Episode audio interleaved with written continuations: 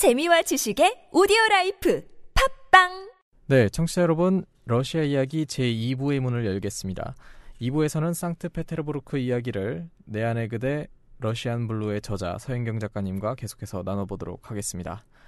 이야기를 시작하기 전에 청취자분들과 함께 만들어가는 청취자 사연 코너 진행하겠습니다. 작가님께서 먼저 사연을 소개해 주시겠습니다. 네. 아이디 Miracle Maker 님이 보내주신 사연인데요.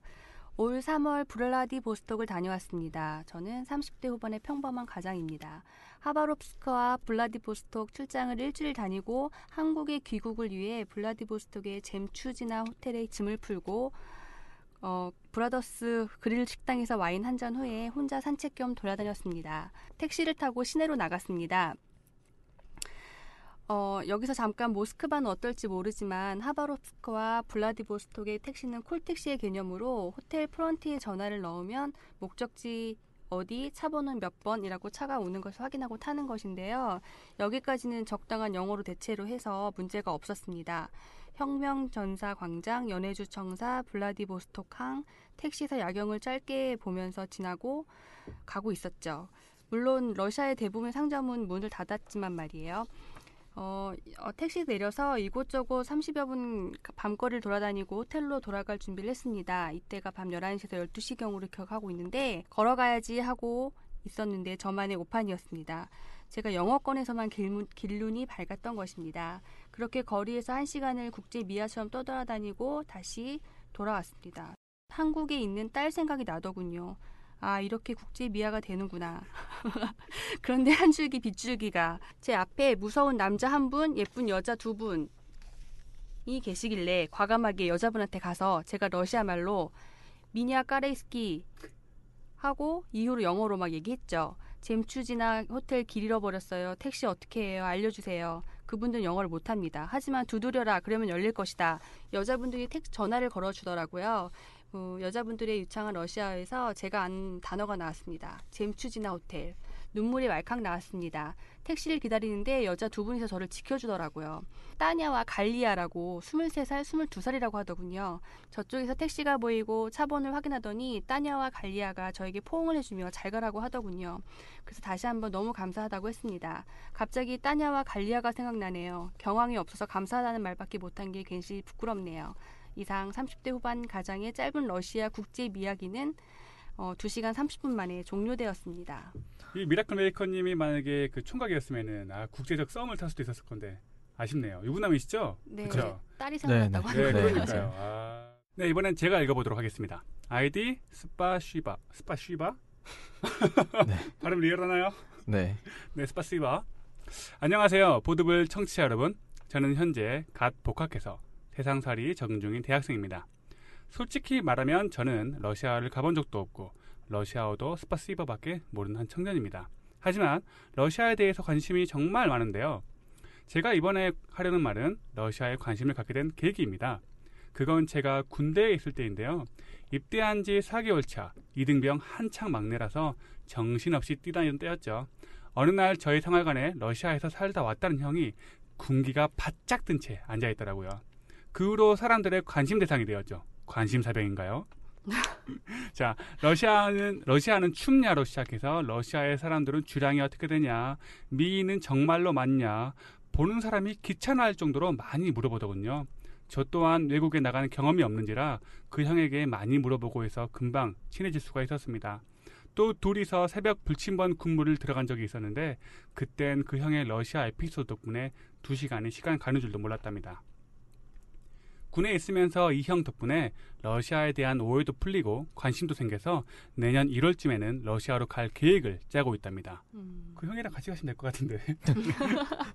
네, 군대에 있으면서 같이 고생한 그리고 웃고 울고 같이 했던 그 형이 바로 우리 보드볼 피디님이신데요. 아, 이 피디였군요. 관심사병이었나요? 아니요. 그렇진 않아요. 관심은 많이 받았지만. 네. 그 형이 했던 말이 문득 기억이 나네요. 그 새벽 어두운 밤 둘이서 근무를 서면서 그 형이 전역해서 러시아에 관련된 일을 하고 싶다고. 아마 그 일이 현재 우리 청취자께서 듣고 계시는 이 보드불이 아닌가 싶습니다. 음, 보드불 애청자로서 보드불이 나날이 청취자가 늘고 인기가 많아졌으면 합니다. 화이팅! 자, 형 잘 지내지? 조만간 보자고.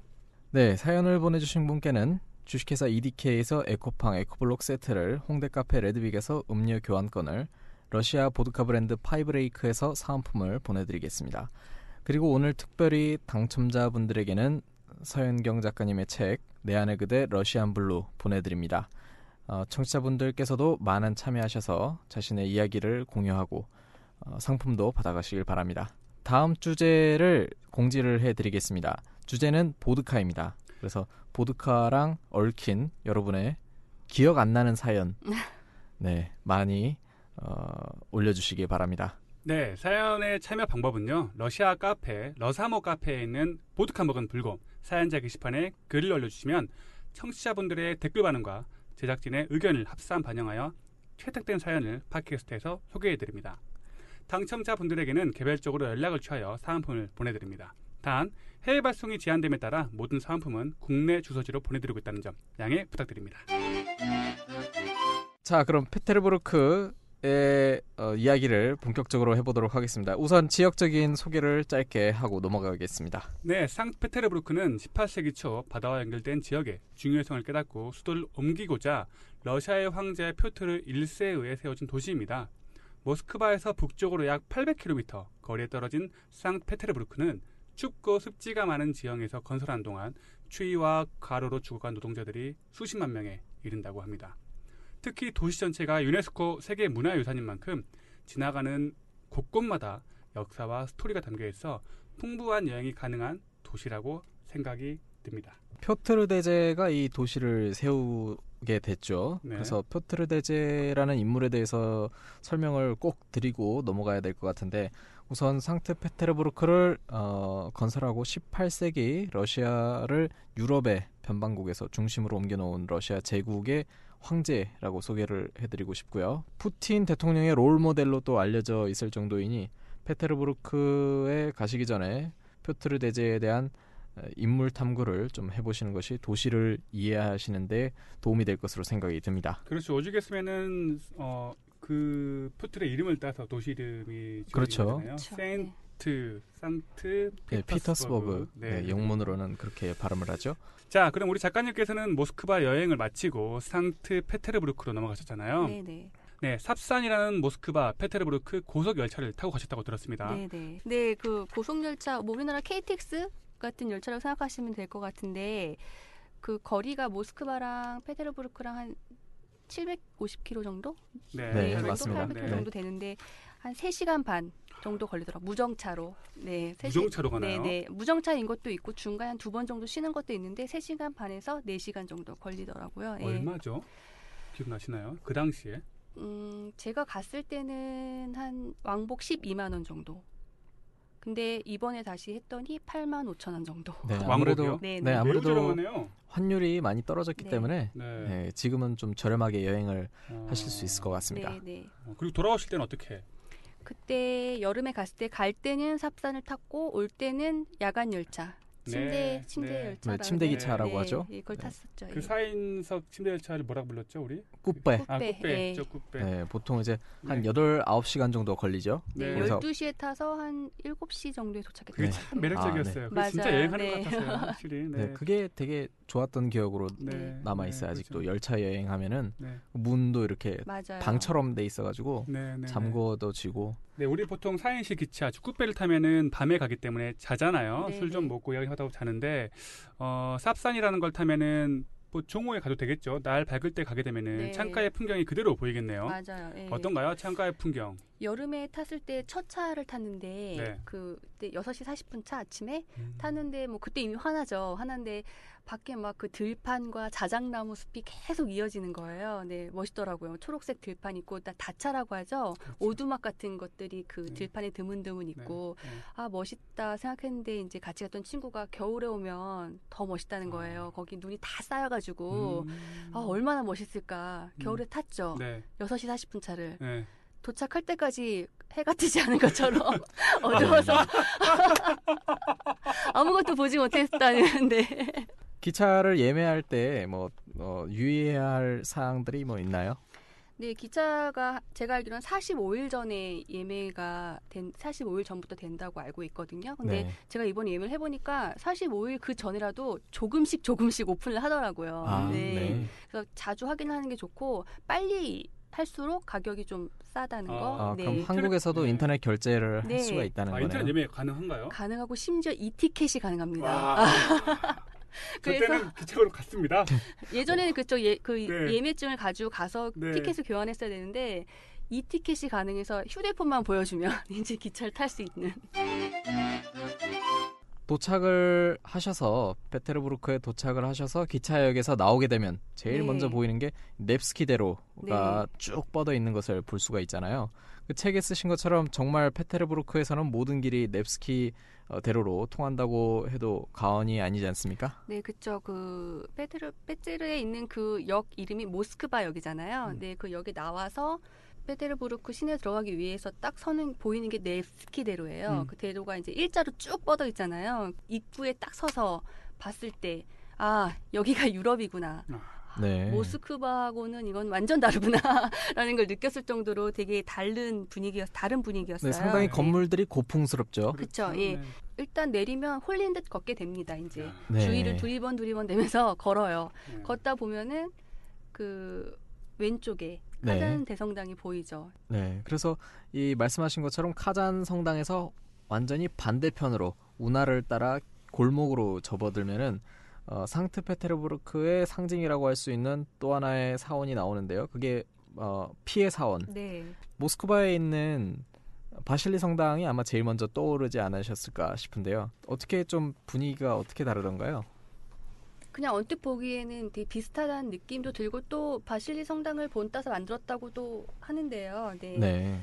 근데 그 피해 사원은 그 모자이크로 만들어진 사원이라고 네. 해야 될까요? 네. 겉에서도 네. 모자이크로 된 조형물이 있는데 안에 들어가 보면은 그 성화들이 다 모자이크로 음, 네, 돼 있다 돼 있더라고요. 페테르부르크에는 아- 날씨가 좋을 때 네. 어, 360도의 전면 파노라마 전망을 볼 수 있는 곳이 있잖아요. 그게 바로 거대한 황금 지붕이 트레이드마크인 이삭 성당인데요. 네. 바로 그 커다란 돔 바로 아래에 있는 전망대에 오르면 상트페테르부르크의 시내가 한눈에 들어오게 됩니다. 여기도 아마 꼭 가보셔야 될 게그 음. 높은 건물이 없잖아요. 이 도시에는 그래서 가면은 다 그 도시가 내 눈 밑에 네. 쫙 펼쳐져 있고 네. 강도 보이고 여름에 가면은 진짜 그 풍경을 네. 다볼 수 있어서 너무 멋있고 또 여기 제가 알기로는 백야 기간에는 새벽까지 오픈을 한다고 알고 있어요. 어, 네. 그래서 그 해가 질 무렵이 때쯤 한 12시 1시 막 이때 가보면 음. 석양도 볼 수 있고 음. 네. 작가님께서는 모스크바와 페테르부르크의 겨울과 여름을 다 보셨잖아요. 네. 그 각각의 장단점 어떤 것들이 좀 있을까요? 제가 아마 여름에 보지 않고 겨울에 먼저 갔더라면 다시 가진 않았을 것 같아요. 아. 어, 네. 네. 굉장히 겨울에 여름에는 날씨가 너무 좋았고 그렇죠. 그래서 그것 때문에 굉장히 그 러시아 여행에 여행에서 그 페테르부르크가 차지하는 어떤 제 그런 추억이 되게 많았거든요. 음, 음. 근데 다시 겨울에 갔을 때는 제가 아까 말씀드린 것처럼 10시가 되도록 깜깜해서 네. 너무 날씨가 흐리고 그다음에 또 강가에 있어서 습기가 많고 안개가 끼고 네. 춥고 막 이러니까 너무 우울하더라고요. 네. 근데 또 지나다 보니까 여기서 이렇게 우울한 감성들이 있기 때문에 예술가들이 정말 많이 탄생한 건 음, 아닌가라는 그렇죠. 생각도 들 정도로 네. 뭐 외롭고 쓸쓸하지만 그래도 괜찮았던 것 같아요. 네. 네. 네. 그 네. 백야를 보셨잖아요. 네, 여름에 네. 가셨을 때. 그 백야를 본 소감을 한 말씀. 네, 신기하죠, 백야.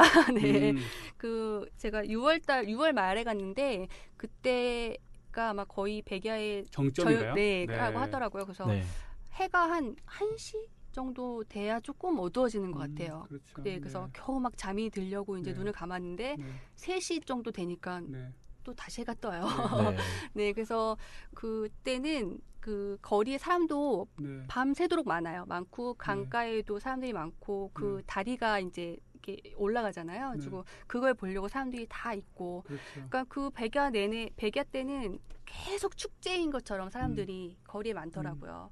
베츠르가 모스크바에 비해서는 아무래도 관광 도시다 보니까 어, 더 좀 친절한 거는 있을 거예요, 네, 분명히. 훨씬 친절하고 영어도 통해요. 웬만큼은 음. 영어도 어. 통하고. 음. 네. 그리고 남자들도 잘생긴 남자도 아, 많고. 네. 네. 아하. 이런 그- 그 소매치기도 아마 그만큼 더 많을 거예요. 네, 많다고 하더라고요. 네. 네, 그래서 어, 여행 가시는 분들은 좀 소매치기나 그런 것도 좀 유의하셔야 될 것 같습니다. 네바강을 따라가다 보면은 에르미타주 박물관이 나오죠. 네. 런던의 대형 박물관, 뭐 파리의 루브르 박물관과 함께 뭐 3대 박물관에 꼽힌다고 하는데요. 네, 맞아요. 세계의 미술품들이 네. 네, 가득 차 있습니다. 네. 이 방이 너무 많아서 들어가면은 길을 잃을 정도예요. 네, 그리고 네. 그뭐 지도도 있지만 여기 들어갔다가 저 방을 가도 왔던 데인가 음, 아닌가 싶을 정도로 그렇죠. 네. 네, 거기가 뭐 방만 해도 뭐 천여 개의 방이 네. 있다고 한 하더라고요. 2박 3일 잡아야 한다고 하더라고요. 진- 제대로 가려면 하려면. 네, 그래서 그냥 뛰듯이 봐도 음. 하루 종일 걸리더라고요. 그렇죠. 작품이 아주 많다고 하셨는데 음. 그 중에서 뭐 다빈치, 라파엘로, 네. 렘브란트, 세잔, 뭐 고갱, 피카소에 이르기까지 책에서만 보던 뭐 수많은 명화들을 관람하실 수 있다고 합니다. 아, 그 유명한 그림들은 프린트돼서 판매가 많이 되는 걸로 기억하거든요. 네, 맞아요. 네, 예. 특히나 많은 분들이 렘브란트의 이 돌아온 탕자라는 네. 그림을 좋아하시는 것 같은데 가격도 그렇게 비싸지 않고 뭐 가까운 사람에게 선물하기도 아주 좋은 것 같은데 뭐 그림 같은 거를 한 사보신 적이 있으신가요? 네, 그림은 안 사고 그 에르미타주에 관한 한국어로 된 책자를 샀어요, 제가. 음. 박물관에서. 네. 네. 음. 그런데 그런데 누가 그 번역을 하셨는지 모르겠지만 도저히 무슨 말인지 알아보겠어. 아, 구글 보니까 거다. 그래서 그거 네. 해석하기 더 힘들었다. 네. 네. 네, 네. 어, 겨울 공전 얘기를 하고는 여름 공전 얘기를 안 할 수 없겠죠. 표트르의 공전에 대해 짚고 넘어가 보겠습니다. 이 궁전이 어, 핀란드만 해안가에 위치한 궁전으로 이 황제의 여름 휴가를 네. 위해서 지어진 거죠. 그 네. 유럽의 베르사유 궁전을 모티브로 해서 지었다고 합니다. 어때 우리 작가님께서 당연히 거길 방문하셨을 건데 네. 어땠나요? 거기 갈 때 제가 이제 배를 타고 갔거든요. 어. 네. 쾌속선이라고 음, 해서 30분 정도 걸리더라고요. 바로 가는 음, 어디서. 타셨죠? 에르미타주 뒤편에 있는 선착장이 있거든요. 네. 네. 거기서 탔는데 거기에 하이라이트는 그건 것 같아요. 대궁전이라고 하나요? 대궁전 앞에 정 분수 정원. 음. 네. 그래서 분수가 황금색이에요. 다 네. 러시아스럽죠. 황금색으로 그렇죠. 칠해진 네. 칠해진 건가요? 황금인가요? 해가지고 그 분수에서 막 물이 뿜어져 나오고 그 궁전 위에서 서면은 이 수로가 저기 핀란드만까지 쫙 이어지거든요. 이걸 보면서 아 진짜 황제는 네. 정말 한번 해볼 만하구나. 야 역시 생각이 네. 남다르신데요. 황제라면 정말 이런 정원은 가질 법하구나라고 그렇죠. 생각이 들 정도로 네. 멋있고 네. 그다음에 그 정원이 굉장히 넓잖아요. 그래서 정원을 걷다 네. 보면은 계속 분수가 있어요. 그래서 네. 분수가 있는 다양한 그 모티브를 가진 분수들이 있는데 음, 그 아이들도 좋아하게 만든 분수들이 있거든요. 이렇게 네. 깜짝 분수처럼 음. 지나가면 갑자기 물이 팍 뿜어져 나온다거나 그래서 되게 재밌었던 기억이고 음, 시원했어요. 되게.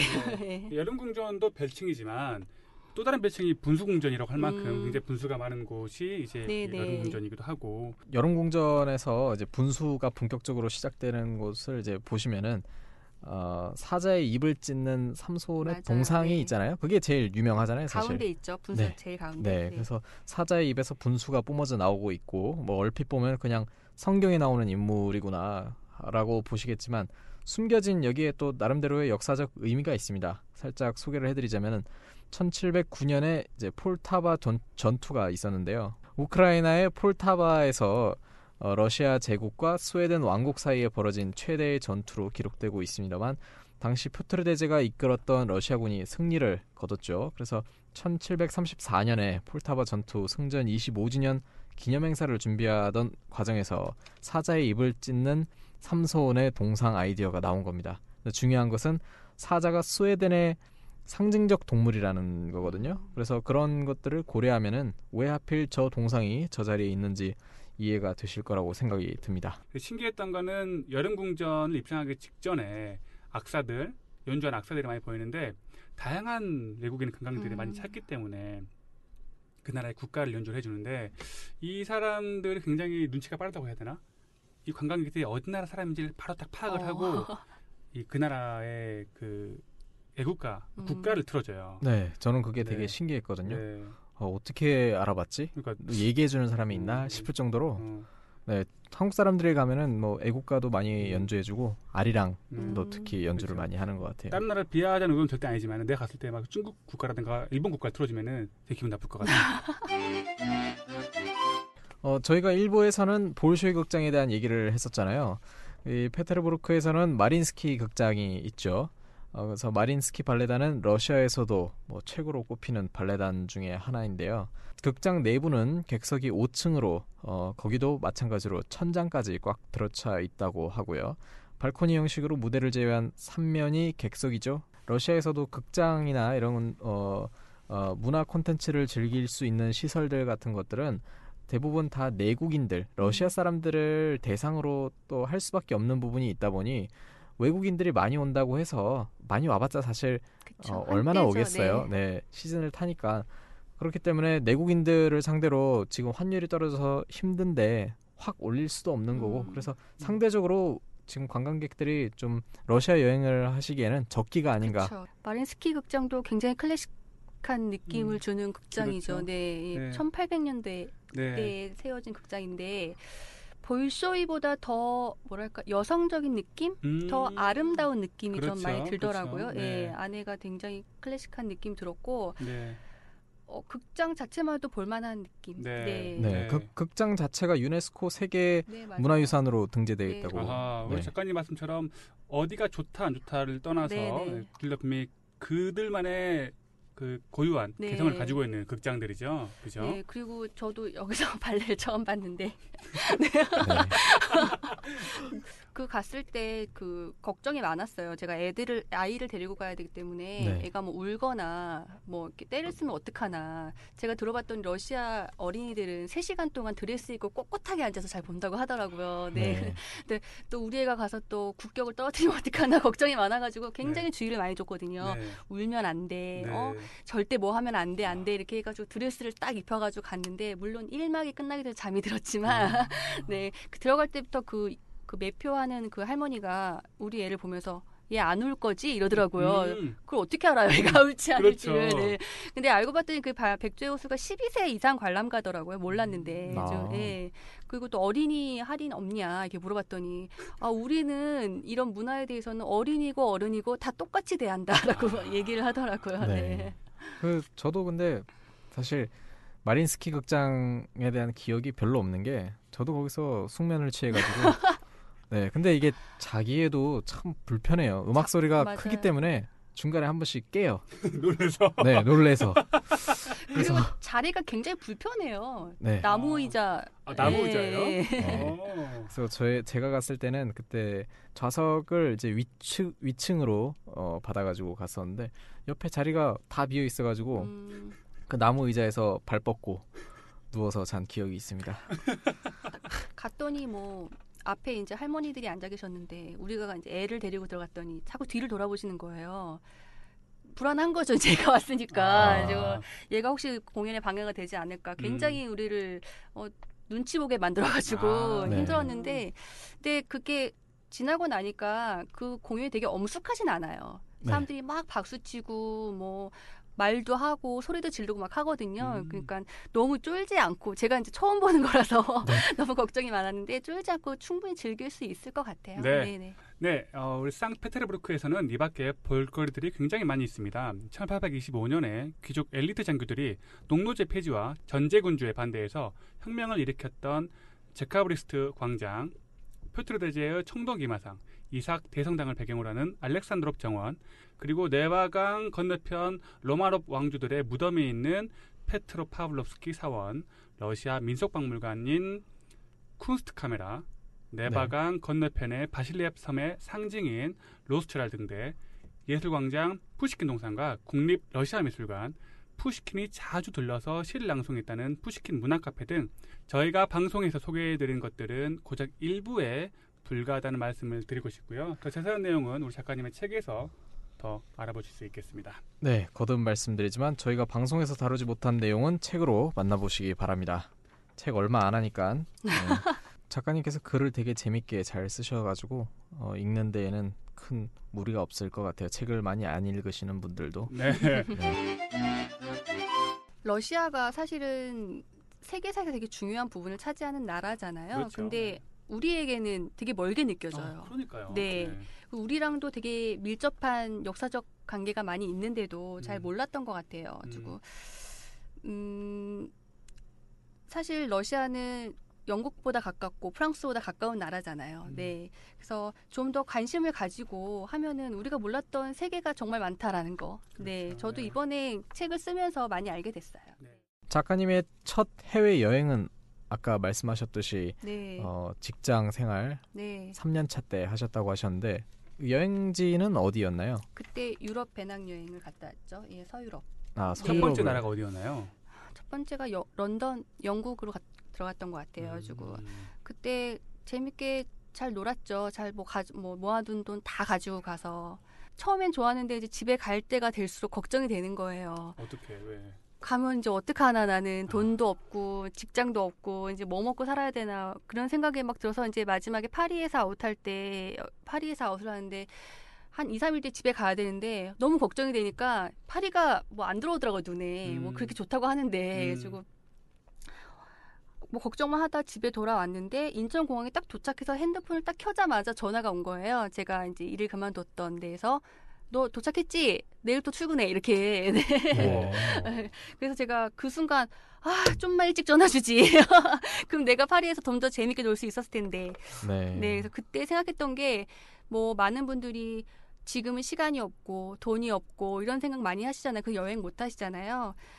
조금 과감해질 때는 그럴 필요가 있는 것 같아요. 걱정은 음. 나중에 해도 되고 돈이 없을 때는 저는 이런 얘기도 해요. 카드 긁어.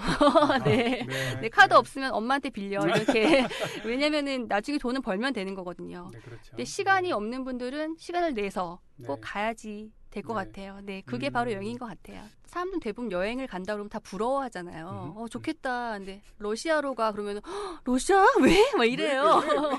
하필 뭐 하필 러시아를 왜 가? 이런 얘기를 많이 해요. 네.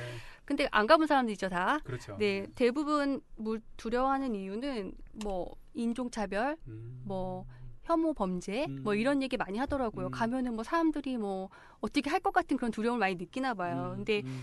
저는 두 번 갔을 때 혼자 많이 다녔는데도 불구하고 한 번도 뭐 그런 위협을 느끼거나 위험 위험하다고 생각한 적은 없었거든요. 음, 음. 또다시 러시아 여행을 준비하고 계신다면서요? 네, 이제 7월 달에 제가 이제 다시 러시아 여행을 갈 예정인데요.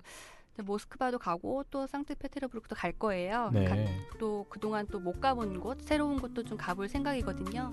그 작가님께서 쓰신 책의 에필로그 맨 마지막 문구를 읽어드리겠습니다.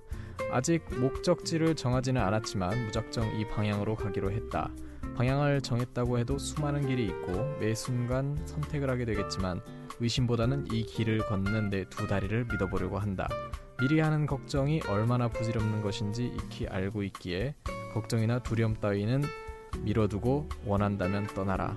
이 참 와닿는 문구인 것 같습니다. 오늘 어, 저희와 이렇게 함께 장시간 녹음을 하셨는데요. 소감 한 말씀 부탁드립니다. 네, 저도 여행을 앞두고 다시 한번 러시아에 대해서 다시 생각해보고 어떻게 가, 또 가서 뭘 할까라는 생각해봤던 것 같아요. 그동안 이제, 이제 이 방송이 그동안 러시아 여행을 망설였던 분들이나 뭐 계획하시고 계신 분들에게 조금이나마 도움이 됐으면 좋겠고요. 너무 많은 고민이랑 걱정은 가기 전엔 하실 필요 없을 것 같아요. 네, 그 여행은 일단 떠나는 게 진리지 않습니까? 네, 가보시면 또 이런 생각하시고 내가 왜 뭐 이거 이런 걸 걱정했을까? 다 가면 저절로 해결되는 것들이 많이 있거든요. 그러니까 걱정하지 말고 러시아든 어디든 떠나시길 바랍니다. 네, 알겠습니다. 7월에 떠나시는 여행 어, 재밌고 기억에 남는 여행이 되셨으면 좋겠습니다. 혹시 청취자분들께서도 모스크바와 상트페테르부르크 첫 방문을 계획 중이시면은 서윤경 작가님의 내 안의 그대 러시안 블루와 함께 준비해 보시기를 권해드리고 싶네요. 그 밖에 휴가철을 맞아 국내 여행을 계획하시는 분들도 항상 안전에 유의하시면서 가족과 함께 또는 연인과 함께 뜨거운 여름 시원한 추억들을 만드시길 바랍니다. 불타는 금요일 밤 이왕이면 소주 말고 보드카를 추천합니다. 지금까지 스튜디오에서 서현경 작가님과 함께했습니다. 감사합니다. 감사합니다. 본 방송은 친환경 에코블록 제조업체 주식회사 EDK, 문화와 커피가 만나는 홍대 카페 레드빅, 주류와 문화를 소개하는 격월간지 Drinks and Culture, 모스크바 해바라기 민박텔, 러시아 보드카 수입업체 주식회사 러스코, 고려대학교 한노 전래동화 번역회 카란다시, 러시아를 사랑하는 사람들의 모임 러사모와 함께합니다.